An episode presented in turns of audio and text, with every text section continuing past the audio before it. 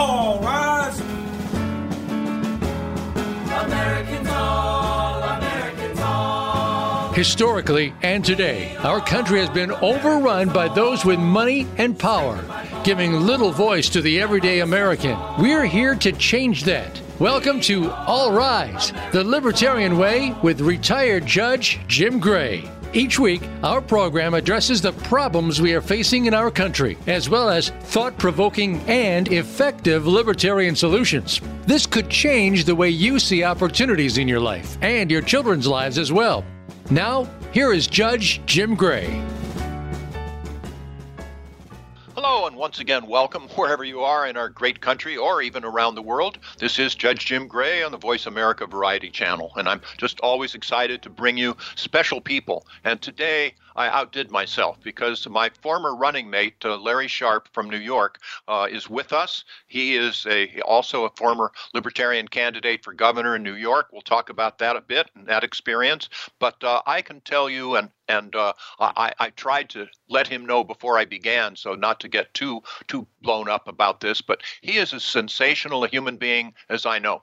Uh, he is dedicated. He is selfless. He's intelligent. He's articulate. And of course, now I'm setting you up, Larry, because you're going to have to live up to all of this. But but welcome, Larry Sharpe, and please give us a little bit of background about you, that and include the Larry Sharpe story, which I saw on your website, uh, thesharpeway.com, uh, and just just tell us a little bit about your background, because you've overcome a great deal to be where you are today.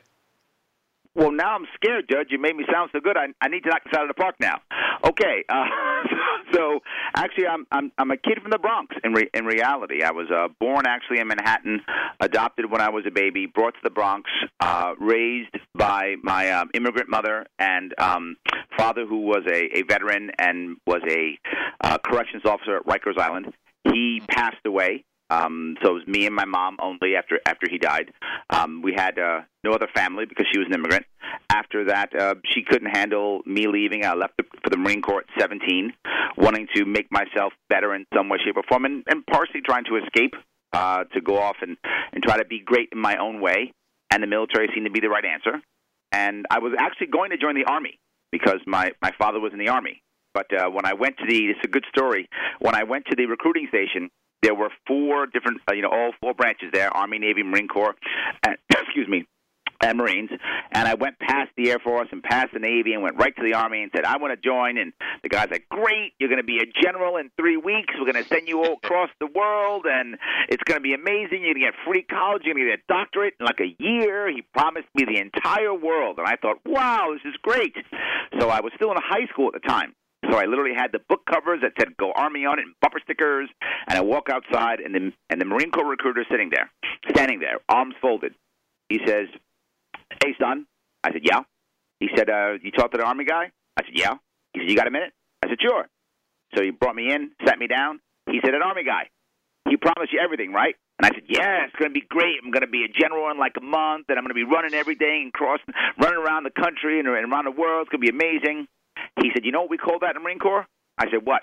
He said, We call that the solar plan. Everything under the sun. He goes, You know what I'm going to promise you? I said, What? He said, Four hard years. Are you ready? I said, Yes. I threw the Army stuff in the garbage can and I signed up right there. That's literally how I became Marine. I was not even intending to do it. The guy read me. He knew exactly what I was looking for. And as I look back, you know, now that's you know 30 years. As i look back i realized that i was searching for positive male role models and i didn't understand how bad i wanted them. And when he gave me one right in my face i jumped at it. And i see how so many of our youth struggle for the same thing. And that's and i was lucky. I i had the marines for that. So i spent about seven years in the marine corps and while i was gone my mother couldn't handle the fact of losing both me and my father. And she fell into a depression first with legal drugs and eventually illegal drugs and she became a victim of the drug war and uh, she was a convicted felon. So when I got out of out of the Marine Corps, I, I pulled her out of uh, out of jail, out of prison, and doing that, I saw how hard it is for someone who is a felon to get a job, and I, I hated it. I hated the fact that my mother, you know, lied on every single uh, form, never said she was a felon, blatantly lied, and hoped they wouldn't check. And whenever she got a job, she was basically a hostage because she was afraid of doing anything wrong. Because if she lost her job, she couldn't get another one. And if her boss decided to, you know, do any kind of background check, she'd be finished. So I couldn't stand it. So after several years of this, I decided, you know what? I don't want my mom to be a hostage anymore. I'm not doing it. So I decided to start my own business. So we started a business, me, my mom, and, and my stepdad. She had remarried uh, after she had got out. And so I decided, you know what? That's it. I'm, I'm going to start a business. And I started a trucking business. And we started the business, three of us, and my mother owned 100% of the business. I gave her all of it because I said to myself, if my mom's the boss, nobody can fire her. So we ran the business, but she was the 100% owner, and that's how my mom stopped being a hostage. Entrepreneurship is what got us out of that that hole, got her out of her bad situation. She ran that business for several years, and then she retired um, in South Carolina, and eventually she passed away. Um, after that, it's when I learned how to be an entrepreneur. Right through that failure and that and that success, I then started another business. After that, that one failed. I sold that one off. I then started another business, and that one I've had now for about 15 years, 16 years now, and that's the consulting training business that I have. Uh, that one collapsed in the 2009 um, in the 2009 uh, uh, bubble. That collapsed there, and I had to reboot that business because it completely collapsed. I had to get rid of my office, fire my employees, reboot again, and so then I decided, you know what? Maybe I'm a libertarian. I heard Gary Johnson speak. I was very disappointed in all politics. It didn't seem to be helping me at all. The system was completely against me and my family. And I heard Gary Johnson speak. And Gary Johnson was running with you, Judge. And you and the governor were my first libertarian vote. And since then, I have been on board. I ran for governor in 2018, got us ballot access for the first time ever in New York State, got over 100,000 votes multiplied our vote total by six in the last person who ran, and uh, still rocking and rolling, trying to make the world a better place, hoping that we have some impact this year.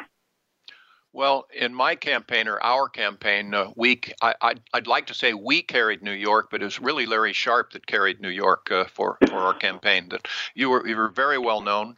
Uh, you you did run for governor. Uh, by the way, I you, you said a lot there. You talk about Army, and I heard this story a while ago. Uh, almost ready to be a Marine yet? A R M Y, and I thought that was kind of fun.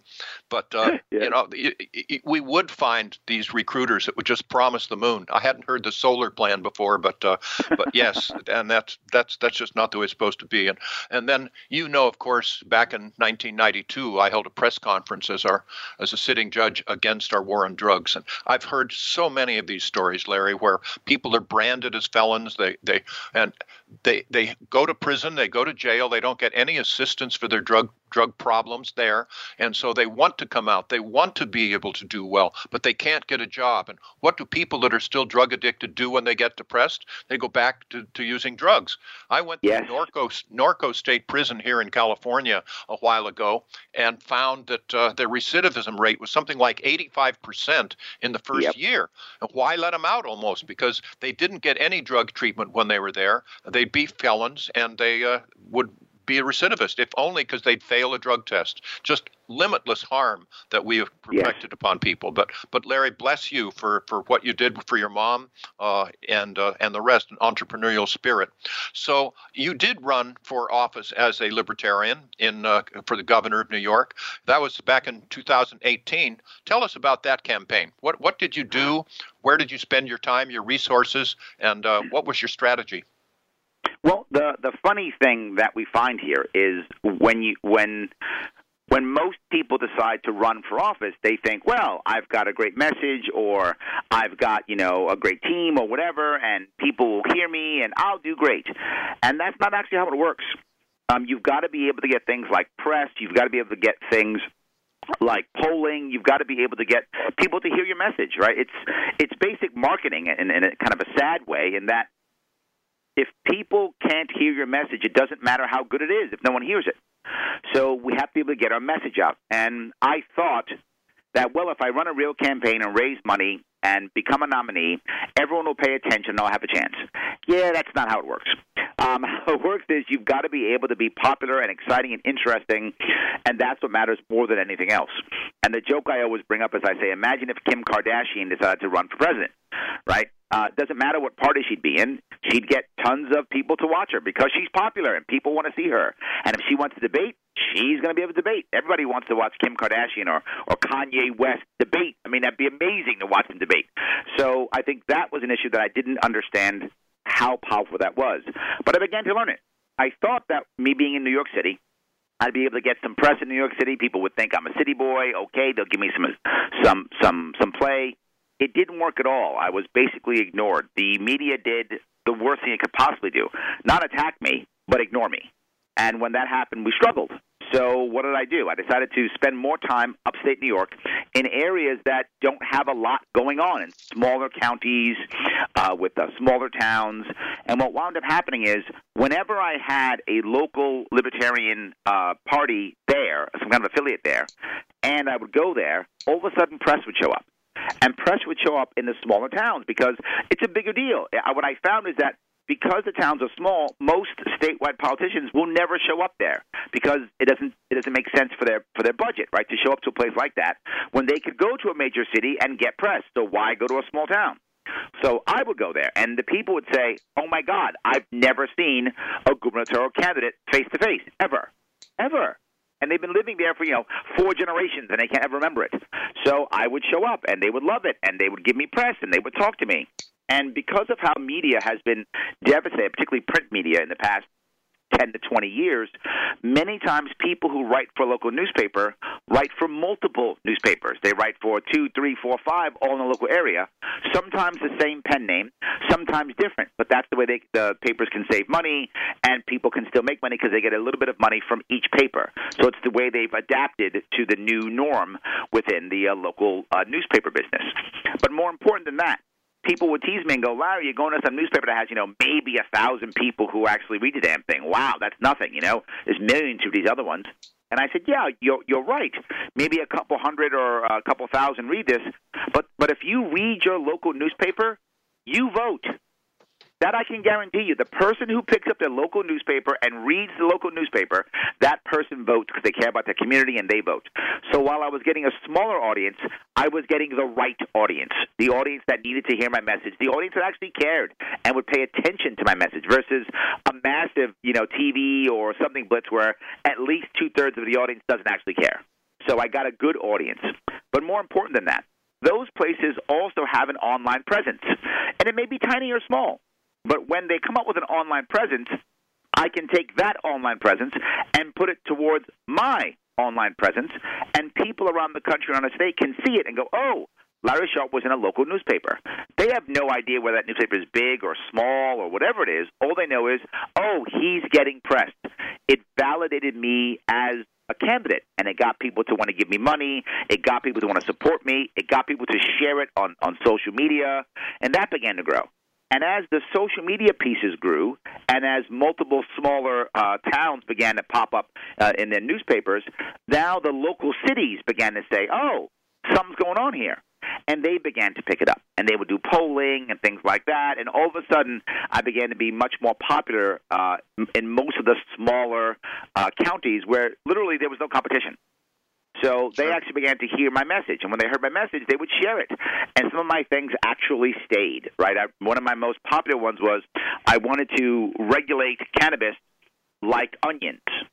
And I literally made that up when I was in Western New York one time because, for those of you who don't know who are listening, in Western New York we grow onions. That's the thing that we grow in Western New York. So when I was in Western New York, I brought up onions because we grow that in Western New York. So I said, hey, let's regulate it like onions. And people were like, oh, that sounds great. And that regulate like onions stuck. It was a policy idea that it was an interesting slogan, and it stuck. And to this day, I mean, it's been three years now, people still say, hey, Larry Sharpe, regulate like onions.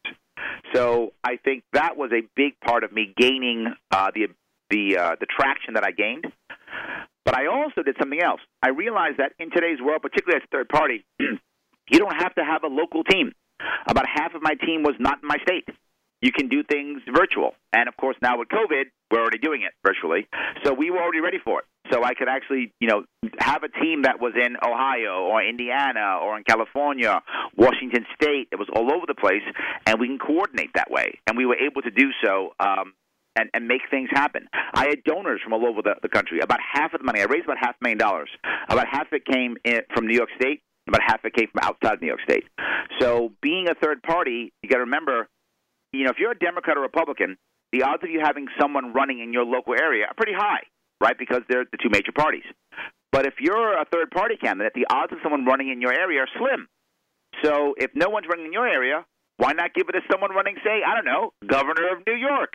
Not a bad idea.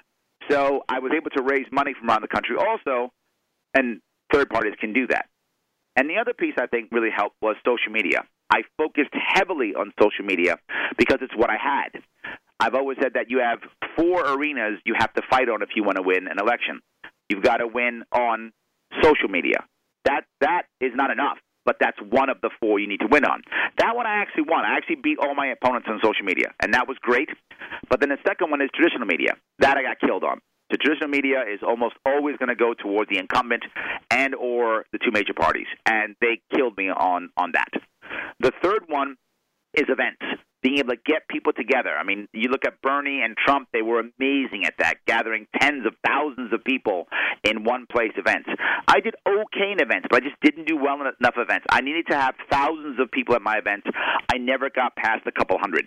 I just couldn't make that leap to the next one. And I think most of that was because I couldn't get traditional media and that means I also couldn't get traditional ads to draw the people in. So they, they overlap, obviously. I couldn't make that. And the last one is debates and polls. I think they go together because usually to get in debates, you have to be in polls. Polls cost forty, fifty thousand dollars to be in the polls. I couldn't raise enough money to buy polls. And I would ask the pollsters, literally, why am I not in your poll? And they would say, well, you don't buy the poll. Buy the poll, you're in the poll. And I was like, wow, how much does the poll cost? $40,000. Okay, don't have it. So I literally couldn't buy the poll to be in the poll. And polling is what makes people think that you're real. Polling helps you get in debates. And when we got into debates, the, the, the press didn't want me in debate. They didn't think I was exciting or interesting enough, so they just didn't do it. So there were actually several debates. I was in three debates, uh, none of them televised. I won all three of them, and almost no one saw them. So the the governor decided I don't want to show up to debates, and he didn't. So what happened? Because they wanted the ad revenue, they did a special debate just with the governor and the Republican, and no one else was in it. That was televised. That one I wasn't in. So I think I lost three of the four, which is a, a, a major reason why I uh, I lost the election. But I do think social media matters. We spent a lot of time on that. To add to the social media, did things like this right? The podcast, uh, the internet radio show, um, the video podcast, the, the the YouTube show. I did tons of those, and one of my biggest, most popular ones was my Joe Rogan appearance. I think I got seven or eight hundred thousand views on that. And huge, still to this day. Again, three years later, I had people who will, you know, point the finger and say, "Hey, Larry Sharpe, saw you on uh, Joe Rogan." That'll happen in the street sometimes. It was that popular. Um, the other ones I did that were very good, uh, Dave Rubin, Dave Smith. Um, you also raise money from those because people see it and go, "Oh, this guy's real. He makes sense." And before you know it, you know someone's donating money or time, or more importantly, sharing things on social media. This is what most people don't get when when you run for office. It's a popularity contest. It's not a job interview, and people think it's a job interview. It isn't. Um, it is absolutely a popularity contest and more of a sales process and you've got to know your audience, have the right benefits, sell your wares, and make this a popularity contest. If you do that, you get a better chance of victory. And I did that better than anyone else in New York had done, which is why I got so many votes. But I didn't do it good enough, right? If I would have done it good enough, I would have won a thing. But at least I was able to get um, ballot access, and with that ballot access, I was able to get more people on the ballot the year after. And as I went back across the state again, right, I ran in 2018, 2017, and 2018. I ran for a year and a half. And when I went back across it again in 2019, I literally went back across all of my 52 counties in my state, supporting local candidates, um, getting media to show up again, getting people to show up again, getting volunteers to show up again, raising money for local candidates. And we got 130 victories in New York State to where the year before we had exactly zero. Yeah, so we're gonna, it was a gonna, huge change. You've covered a you've covered a lot of territory there. We're going to talk about your your down down ballot candidates in a minute. But, ladies and gentlemen, you have just heard this fellow that has an online business training company give a free lecture. Uh, it, your company is called Neo Sage Group Incorporated. Neo hyphen S A G E Group Incorporated. We just heard why you have been successful in that. But I can go back, Larry. I was a sitting judge and decided I'm going to change the world. So I took an mm-hmm. unpaid leave of absence back in 1998. Then I was a Republican and ran for Congress with the truly naive view that if a good candidate, quote unquote, opens his doors, the world will flock to your doorstep.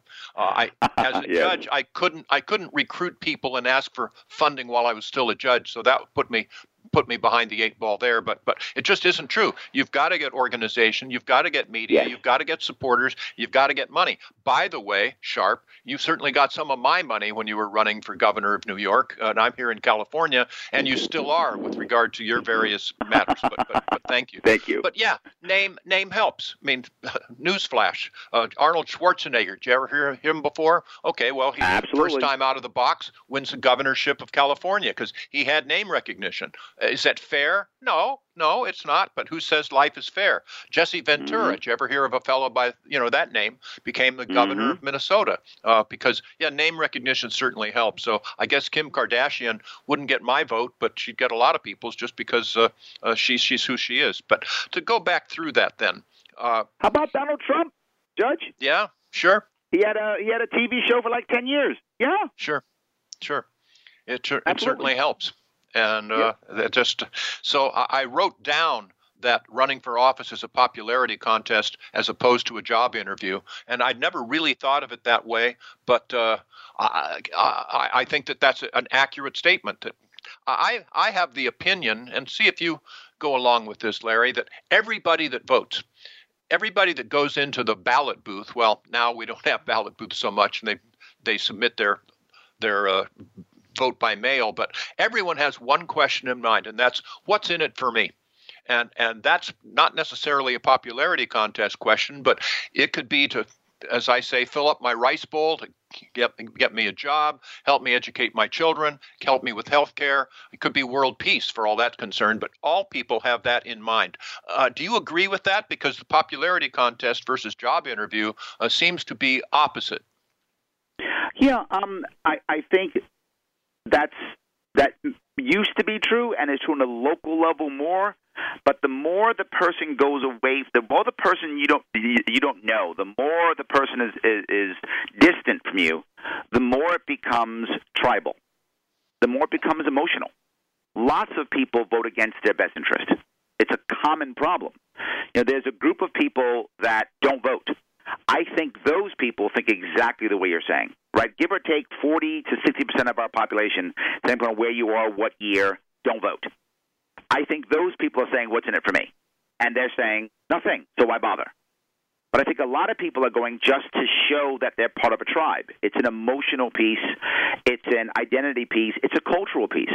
The amount of people that I that I was running in 2018 that cared about how I felt about Donald Trump was shocking to me. And the story I'll tell you is there was a farmer, I've told the story a couple of times, who in upstate New York, I believe we were in North Country in New York, and he came to me and he told me a story, a terrible story about his farm. He was saying, My farm's been in my family for six ye- six generations, and you know we're in trouble. We're underwater. We're pro- I'm probably going to lose my farm. Things aren't going well. Oh my God, the world's ending. And I was like, oh my God, terrible. You know what his first question for me after he told me his story was? What do you think about Trump? And I thought to myself, that actually means nothing.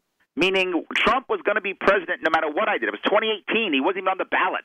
So no matter what, whether I love Trump or hate Trump, or he loved Trump or hated Trump, doesn't matter. Trump was going to be president no matter what. And Trump isn't going to help his farm. Totally irrelevant, meant nothing. But in his mind, that's where he was going to draw a line on whether he could trust me or not. That emotional tribalism is very strong in our country now, and it began, I think, during the Nixon years, where it really began, and I think it's just been exploding since then. It was obvious at the end of the Obama administration, and Trump just double, tripled down. And I think this is a big piece that most people aren't paying attention to. So when it is a two person race, rhetoric is all that matters. Are you with us or are you against us? And it works very well. And the people who hate that, many of them have stopped voting. They just say, well, "I don't care. It's, it's who cares? It doesn't matter," and they and they walk away. So I think that's really uh, a part that we have to accept. And if you're going to be a third party, you've got to have what you talked about. Someone who's who's going to be third party has to have what's in it for me. That's the only way to break the cultural aspect. It's the only way to get someone to kind of leave their team and vote for you, and it's the only way to get people who just aren't voting anymore to come to us.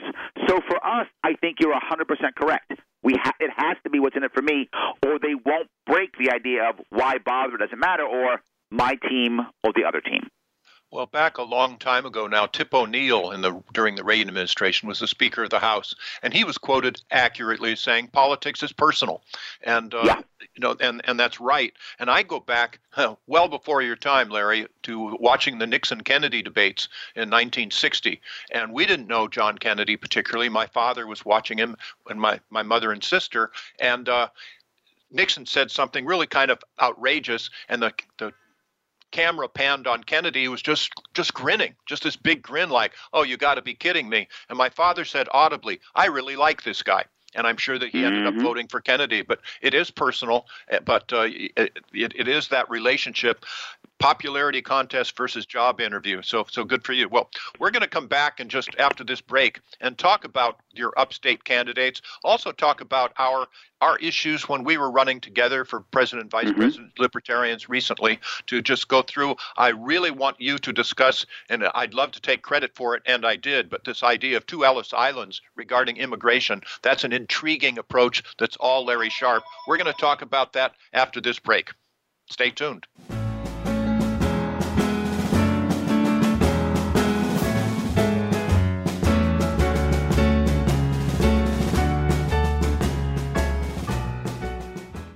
Follow us on Twitter at VoiceAmericaTRN. Get the lowdown on guests, new shows, and your favorites. That's VoiceAmericaTRN.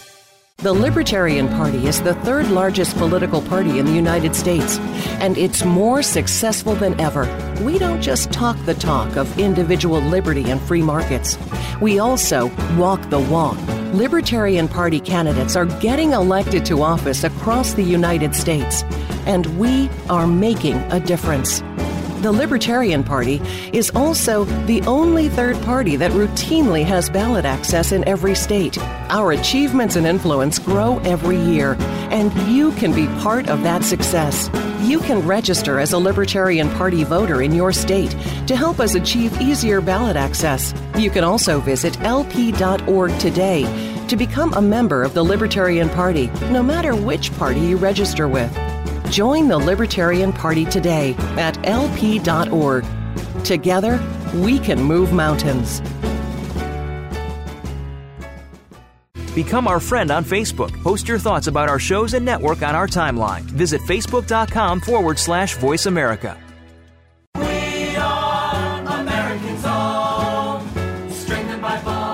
Listening to All Rise, the Libertarian Way with retired Judge Jim Gray. To find out more about Judge Gray, visit judgejimgray.com. That's judgejimgray.com. Now, back to All Rise. Well, welcome back to uh, All Rise. By the way, the whole concept, the, well, not the concept, but the idea, the wording for All Rise came from my guest, Larry Sharpe. You may not remember that, Larry, but I put out some feelers saying I wanted the libertarian way with Judge Jim Gray. But, but any thoughts about how we should title this? And of course, Larry comes up keen that he is and all rise. So so thank you for that. Uh, no royalties involved but but i accept my appreciation. But before we come back to larry sharpe as, as my guest my esteemed guest my partner uh, my running mate uh, my wife has asked that i bring in a little bit of at least intentional levity into this and it's usually where i do this. So i can tell you larry that this morning i started the day off rather badly because i stepped on my bathroom scale and the response came back as please practice social distancing only one at a time. that was kind of kind of a discouraging way to begin the day, but one way or the other. Uh, so, Larry, Well, your uh, your scale cares about you, Judge. it does. You could just.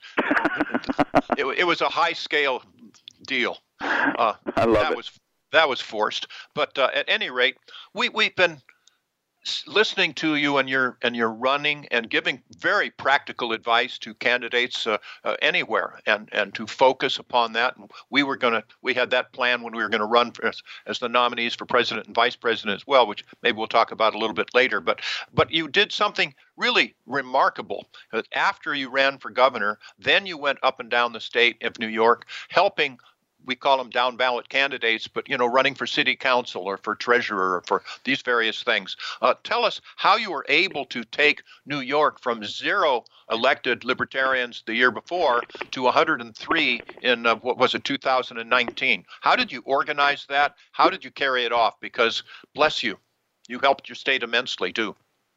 Well, the the issue is we have to try to have we have to organize, right? And organizing what most people don't understand. And again, from my business consulting, I I, I know how to train and organize things. That's what I do. And when I, I've been an officer in a public company twice, and often I'm the reorg guy. So when when people do things like, as an example, say, you know what, we're going to start a new affiliate in this county, the first thing they do is go through the motions of let's let's select this person, let's let's organize this and organize that and organize this. Well, to be forward, that's boring. Politics po- political campaigns and politics cannot be run like a traditional business, like a store or something like that. This is not operations. It doesn't work. You're not paying people. They don't have jobs. There's no contracts. Not how it works. They're passion projects. And we have to understand that they're not businesses, they're passion projects. And sadly, most people think that they're all businesses. No. And here's the funny part any successful business that really explodes is also a passion project. And most people don't get that either. So, what is a passion project? It means you are excited about something or someone or some issue or something like that. Judge, when we ran together as, as uh, president, vice president, you were the center. You were our passion project. We, you brought us together. And when I was running, I brought people together. It was let's get Larry Sharpe elected, right? That was the the goal. Let's get Larry Sharpe elected. I brought people together. But when I wasn't running anymore, I had to go to other places and start to build up local affiliates. What did I do? I didn't find me. I found a mission. What are we trying to achieve? Are we trying to, you know, uh, lower the tax, uh, lower the taxes on, on on property? Are we trying to get rid of someone out of office? Are we trying to change a policy? Are we trying to get on the on the air? Are we trying to, you know, get three more candidates? And I bring up these random uh, missions because the actual mission doesn't matter, as long as the people there care about that mission, and each place the different reason for wanting to show up. And once they have a mission, then they start to coalesce around that mission. And naturally, as humans, we just start to organize. It's what we do. Because now, if I just go, I need a guy who's going to be, you know, candidate outreach, and a guy or gal who's going to be marketing chief or whatever, that's boring. But if I say, we need to get Judge Jim Gray elected. Okay, now what? Who's going to be what? Who's going to be that? Okay, I'll be this. I'll be that. I'll be this. People will naturally do it. It is a passion project. And what I did was I crossed the state I was telling people this, showing them this, and we went from less than 16, 17 um, county affiliates to now we have over 30. We doubled our affiliates in a, in a year and a half because of that idea. Let's have a, a passion project. Let's have a mission. Let's have a reason to stop watching Netflix or reason to leave my family and go work with a bunch of libertarians to get something done. Just because just because the you know the the meeting is at seven on Tuesday doesn't mean anybody shows up. There's got to be a reason for it. Again, this is when you organize politics. One has to remember it's not a business; it's a passion project. If you get that at its core, you can move people. Politics, as I said, you know, it's a it's a popularity contest and not a job interview. But the actual politics is about mission and a passion project, not about business. In politics, I believe per, reality is irrelevant. It's only the Yep. voter's perception of reality that counts. And and I Mhm. think that that's that's kind of what you were saying. People do respond emotionally. Huh. Boy, that's Mhm. that's breaking news, but it but it's true. so you find that mission, you find that crusade in effect. Uh, Mhm. that's what gets people moving. So you did me the honor, of course, just recently in being my running mate uh, uh, when I was running for the nomination for president as Libertarian, and you were running for vice president. But okay, uh, Jo Jorgensen won, and and bless her, and, and I will certainly support her, and I know you will as well as the Libertarian candidate for president. But what did you take away from our campaign together for those nominations, Larry Sharpe? Well, um, as you know, I actually didn't really want to run um, this year. Um, I didn't really want to, but when you called me, I mean, you were the reason. Um, I love and respect you, Judge. And when you when you made the call, um, I came. As of course I would. So you were the reason. I think many people came to our campaign for that reason. They came because of you. And Happy I did it. It was the right answer. No regrets. Happy I did it. So if if I'm going to spend political capital, I'll spend it on you. Happily to do it. So I think when it comes to that, that's my first piece. But my second piece is, and I and I discussed it a little bit um, online the other day, and I, I think most people don't understand it, and that is the Libertarian Party. As much as I love it, it was born in the idea of being an activist party. So we have a activist mindset still in our party, and that's not necessarily a bad thing. But I think it's, in my view, so strong that the average libertarian who is part of the party doesn't always get that politicians aren't activists, that they're not the same animal. They're both very much required for any movement, but they're not the same animal. An activist is about, I need to be seen, look at me, um, it doesn't matter, here's the issue, I am righteous, look at me, that's an activist. And we need them. They are critical to get our issues out. A politician is supposed to be here is the answer for you. Here is the answer for you. The politician doesn't have to be the person who's yelling and screaming about an issue. They can be, but not required. What's more important is here's how we solve that issue. Here's the answer for you. An activist wins if they just shine a light on an issue. An activist wins if they bring an issue to the forefront in general. An activist wins if people are talking about that issue. And that's a victory and critical and important. But a politician wins when they have an actual solution. And it's a different issue, a different way of speaking. You you can't get good politicians without act, good activists, and good activists can't be effective without good politicians. And our party lacks politicians. It has tons of activists. It needs more and better politicians. And one of the reasons why we don't we don't draw better politicians in is because we have uh, they're afraid of our activists. I'm not afraid of our activists. So that's why I stay. I've never been accused of being a politician before, but based upon your definition, I guess that I was one. Uh, yes, because you had solutions. Because with the, the issue that we have is within the party and our culture, being an activist is a very awesome, amazing thing. Yelling and, and screaming about rhetoric is a very positive and great thing, and I get it. It, it motivates. It's red meat for the Libertarian Party, right? Just just as soon as you have a, a question or issue, it's about get government out, destroy it, and we go yeah, and we clap it. It's amazing. I love it. It's it excites me too. I'm guilty also, Judge. I like it also. I just recognize that once we leave our echo chamber, it doesn't work. That's the issue. Once it leaves our echo chamber, it doesn't work. How do I know that? I ran for a year and a half. I figured it out the hard way. It doesn't work. You've got to actually have answers. And when you have answers, it begins to work. And the problem is, many libertarians will say, Larry, you're wrong. Look what Democrats Republicans do. All they do is rhetoric. That's true because it's a two party race. In a two party race, it's just us versus them. And rhetoric works. Absolutely. That's the environment you're fighting in.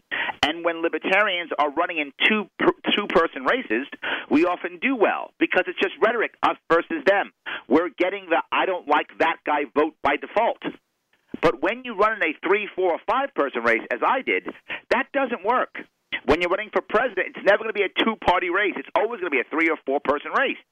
We have to learn as a party that that's when the rhetoric has to go away. That's when the answers and solutions have to pop up. You know, the, if you look now, what people are looking for more than anything, what the American people are looking for is they're looking for safety. I know it sounds crazy, but it's true. We're afraid of China. We're afraid of COVID. We're afraid of the other. We're afraid. We're looking for safety for us just go, we have no answers, we just want to trash things, it makes American people even scarier, and they don't want to hear it. They run away from it. But when we say, no, no, no, let me show you how we can get an answer, all of a sudden they go, oh, what? Wait a minute, you have an actual answer? And there's a part of our country, I don't know, maybe 40% of our people, of, of, us, of voters, not of our country, of voters, maybe 30 or 40%, who it doesn't matter what we say, Judge, they are going to fall back to their left or right paradigm. Doesn't matter what. Literally, I could save their child, you know, from a from a house fire. They would still not vote for me. They would go for the for the left or the right. There's a chunk of those who we're never going to get, but there is sure. a chunk of voters who will hear it if we've got the right message, and more importantly, hear it multiple times. As I mentioned about the business side, the marketing side, you're totally right. When it comes to I, when I when I'm doing my consulting, I make a big difference between sales and marketing on one side and operations on the other. when it comes to sales and marketing of any business, reality is irrelevant. You're totally correct. It's all about perception. What people are buying is a perceived outcome. But now, when it's operations, you got to actually do what you say. That's when the rubber hits the road. But politics, when you're out there, you know, um, when you when you're out there campaigning, it's all perception. It's all you know, a perceived outcome. And if you look at people like Donald Trump, amazing campaigner. Whether you like or hate Donald Trump, you got to admit the guy's a marketer. The guy can campaign like no other. Govern, I'm not impressed. Right? His operations, not impressed at all. But his marketing, amazing. He's effective. That's why he's president. And we have to realize that two separate pieces, and that when we're out there campaigning, it's about perception, as you said, rightfully, Judge. And that means a perceived outcome. Just yelling and screaming as the activists, that's almost like the marketing. It gets people to notice us, but they don't pull the trigger. Right? That's the old you can bring a horse to water, but you can't make him drink activists may bring a horse to water, but the actual politician, the actual person who has the answer, that makes him drink, which means it makes him vote. Yeah. So we had a number of solutions as we posed, and mm-hmm. uh, one of them was with regard to immigration. Mm-hmm. Uh, the idea that we would close our borders is simply not American. It's just not who mm-hmm. we are. We're a nation of immigrants. We need some controls. And like you said, too, the country is not ready for open borders. And as long as we're a welfare state, neither am I. But mm-hmm. we want people who to pursue the American dream. If they want to come here and roll up their sleeves and work hard and have a better life for themselves and their children, bless them. And, mm-hmm. and we want those people to come in here. So you had an idea, two Ellis Islands, that I immediately shamelessly incorporated as my own, but it really came from you. Uh, not only the title, but the but the whole concept. Explain to us, Larry Sharpe, what the concept of two Ellis Islands is, which would make our immigration system so much more fair, so much expedient, so much more human? Well, it's funny. Whenever I do policy, um, in libertarian policy, it's always the same concept. And again, it goes back to marketing. I know I keep using my business um, uh, background in this. When you want the, the population, in this case the market, to accept uh, an idea, it has to be radical enough to be interesting, but familiar enough that they'll accept it. If it's just radical, the, the population goes, no thanks. And if it's just familiar, they go, we already have that. So it doesn't win. You've got to try to find that perfect balance. And most products fail to find that, but some do. And those that explode are, do very well. I think probably the best example of that in marketing is probably Apple, right? Apple is different, but similar enough for people to go, you know what? I, I want that product. So I think they're probably the most successful recently if you look at that. So what do I always do? I try to find something that's, that's both familiar and radical. And that was the idea of regulate like onions, right? Regulation. Oh, people get that. That feels safe and good. Onions. Oh, that's kind of weird. You make cannabis onions? Huh. And it stuck. So I went with the idea of immigration. I went with Ellis Island, which people get what that is. It's, it's familiar enough. Oh, I remember Ellis Island. I know about that. Yes, familiar, but then it's just two on the southern border. Oh, we haven't had that before. So it's radical enough also familiar enough for people to remember and think about it and to accept it. So when it comes to this idea, you have you build two Ellis Islands on the southern border, maybe one in California, maybe one in Texas, or whatever the right places where most people would come will make the most sense. And the most important part about this is it's not built by the government. They're built by two private companies. And the rule here is they must be two separately owned companies so they can compete against each other so that when people go there, the ones who treat people the best are where the people go. So if you treat people poorly, people won't go there. You'll lose money. I'll explain that in a second. But that's the whole goal. It has to be two separate two separate companies who compete against each other. They they do two separate Ellis Islands. What happens? You want to come to our country and you want to be uh, documented. You want to be legal. No worries. Go to the Ellis Island. You go to the Ellis Island, they check you out. Are you a terrorist? Are you do you have some horrible disease? Insert thing here, right? You're good.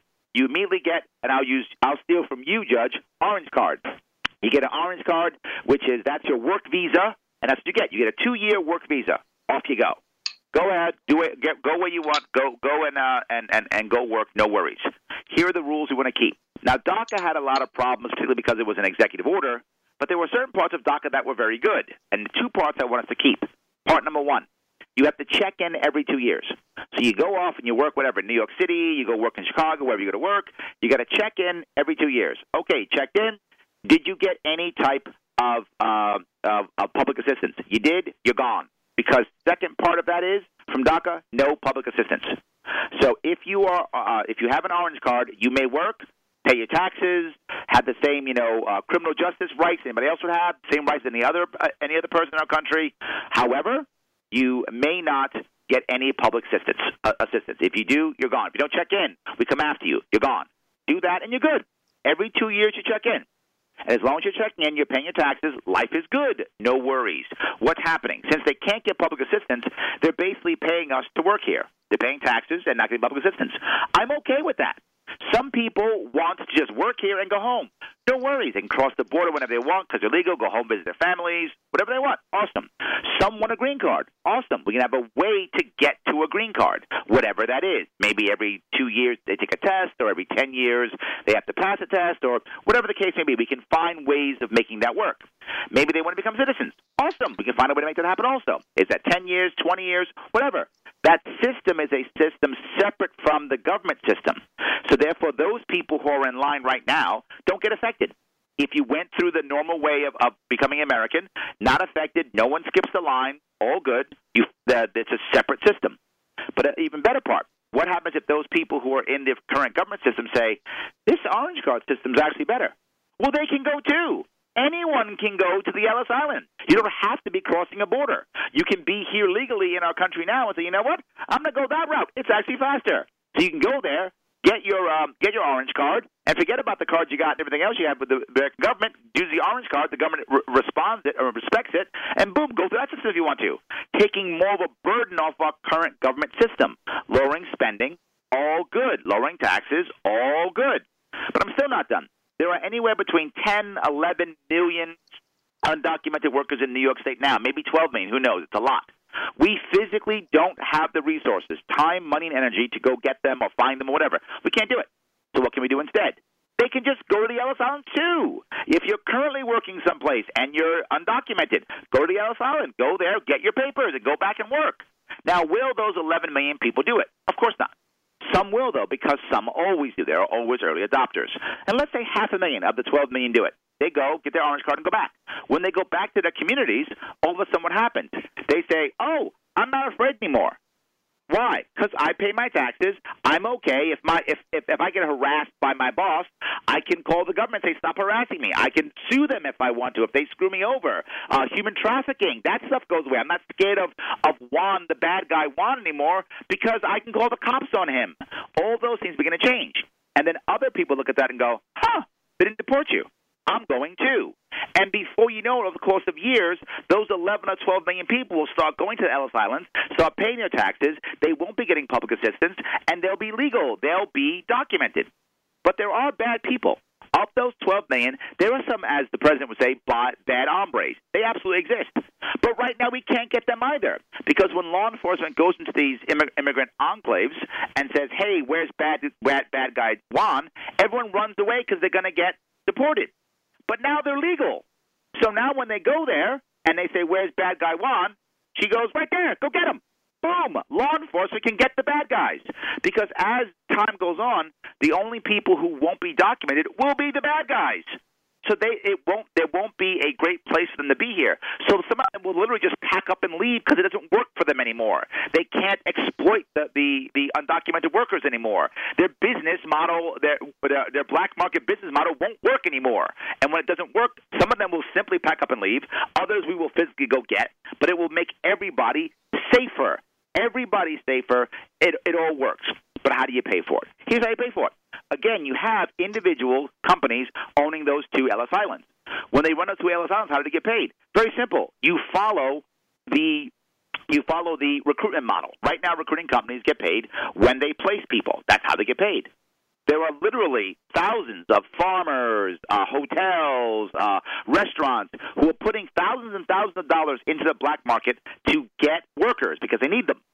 Well, stop putting that money in the black market. Instead, put that money to the Ellis Islands.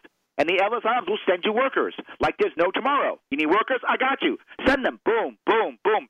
Send the workers. They get paid by the companies who get the workers. That's how they get paid. And recruiting companies have been making money for decades doing this. so so these Ellis Islands. But not just that. What if they want to start charging for the orange cards? They want to start charging for the test to become to get green cards, or charging for the test to become citizens. Another way of them raising money. Absolutely, they can raise money. Now they also compete against each other. So if you start treating people poorly, they won't go to that Island; they'll go to the other one. So they have to treat people better also. Well, why do we need more of them? Maybe, maybe put one on the Canadian border too. Doesn't matter. We can control our borders and have vibrant immigration and have less strain on the government um, in general, lower spending, not raise taxes, and solve all these problems. Well, you could put one in St. Louis also for the people that are already here. Uh, Absolutely. It would be basically just a competitive system. So you could you could have a branch branch office there. You know, this is this is exciting, Larry. You're you're combining so many things that will actually work and uh, will be able to use our resources so much better. Yes, okay, the ICE people, and we do need people to, to get, as you call it, bad hombres out, uh, but they can at least, instead of trying to, to harass families who are trying to work and, and do it a good job, you're actually going to send out the people that are that are not there. So so good for you. Uh, how do you we only have a few minutes left larry and, and you're just you're so articulate please give us some help uh, you you are online you have your own website you have your own podcast do a little self promotion here because you deserve it Head head over to sharpeway.com. Head over to the Sharpe Way um, Facebook page, the Sharpe Way Twitter, the Sharpe Way YouTube. I am everywhere. Sharpe Way Instagram. Head on out there. I am on. I, I provide at least five to seven hours of live content every single week. Lots of it. Get on, watch, and it's live. So if you want to comment, I'll talk to you one on one. I have guests. I talk about the news. I do an AMA every Monday, and we chat about issues and concerns. It's good live content. Please come. If you want to know about my policies, LarrySharpe.com. You can go to my Facebook page, Larry Sharpe, comma, Libertarian. All good stuff. I'm happy to have you on board. If you're Libertarian, awesome. And if you're not, that's fine too. I'm happy to speak to everybody of every stripe, political or otherwise. And in fact, the, the funny part is, most of the people who are watching, only about half maybe are Libertarian, the rest are Democrat or Republican. And very often, I will bring Democrats, Republicans on my show. Well, well, actually, I, I, disagree with that comment. Lots of Republicans and Democrats are libertarians. They just don't know it. That there are so Ooh, many like people that. that. oh, that's me too, that sort of thing. So it's just it's a question of getting the marketing out there so that people realize that we also have operations. Uh, you also have Neo Sage Group Incorporated. Uh, tell us a little more about that, and maybe you have some potential clients out there. Uh, do a little salesmanship yourself. Absolutely. What I my specialty is always the same: emotional communication that is effective. That's what I talk about constantly. Most of the people I work with are either in tech, finance, or law, because those are the people who tend to be very concerned about accurate communication. And that's wonderful when you are junior, but when you become senior, it can't, your communication cannot just be judged on its accuracy; it must also be judged upon its effectiveness. Did you get what you wanted? And that's a critical aspect of shifting from a doer to a leader. And I spend time doing that. You go to neo sage, N-E-O S-A-G-E dot com. There are online classes. You can reach out to me for training and also for coaching. Well, ladies and gentlemen, there you have it. This is a really, I, he's lived up to expectation. He has met it and surpassed it. I always take notes when I'm listening to Larry Sharpe, a good, solid man with great experience, uh, former Marine as well, and uh, just you can't go wrong by by sitting at the feet of Larry Sharpe, and he will help help, help us all. He's a libertarian to some degree. Uh, I, I had a modest amount to do with it, and I, that makes me very proud. But he was linking his name to mine when we were running for president and vice president libertarian. And Larry, thank you for being with us. Thank you for who you are, and thank you for what you're doing. So, folks, there Thank you you, have Judge. it. Yet my my pleasure, my friend. So there you have it. And in many ways, of course, life is complicated, but it can d- distill down to you know the whole idea of marketing. Realize that, and then operations, keeping them separate, but they're both necessary to get those words out, etc. So this is this is what we do on All Rise. We give you ideas. My goodness sakes, what do you think about two Ellis Islands? I mean, wouldn't that be a wonderful system? So to say it be better what we have today is kind of damning with faint praise. It would really work from my standpoint. Let's implement things like that. Follow Milton Friedman's idea that hey, we should judge our programs by their their success, not their good intentions. So tune in again next week. We will continue to present interesting live people here to to give you real solutions as well as real radicals as well and activists. We all have it here on All Rise, the Libertarian Way with Judge Jim Gray. So tune in again. Thanks for being with us. Come back on demand anytime. I'm going to listen to this one once more at least. So as we say, when we leave you, I say and as well and mean it, life is good because it is. Thanks. See you soon. Be well.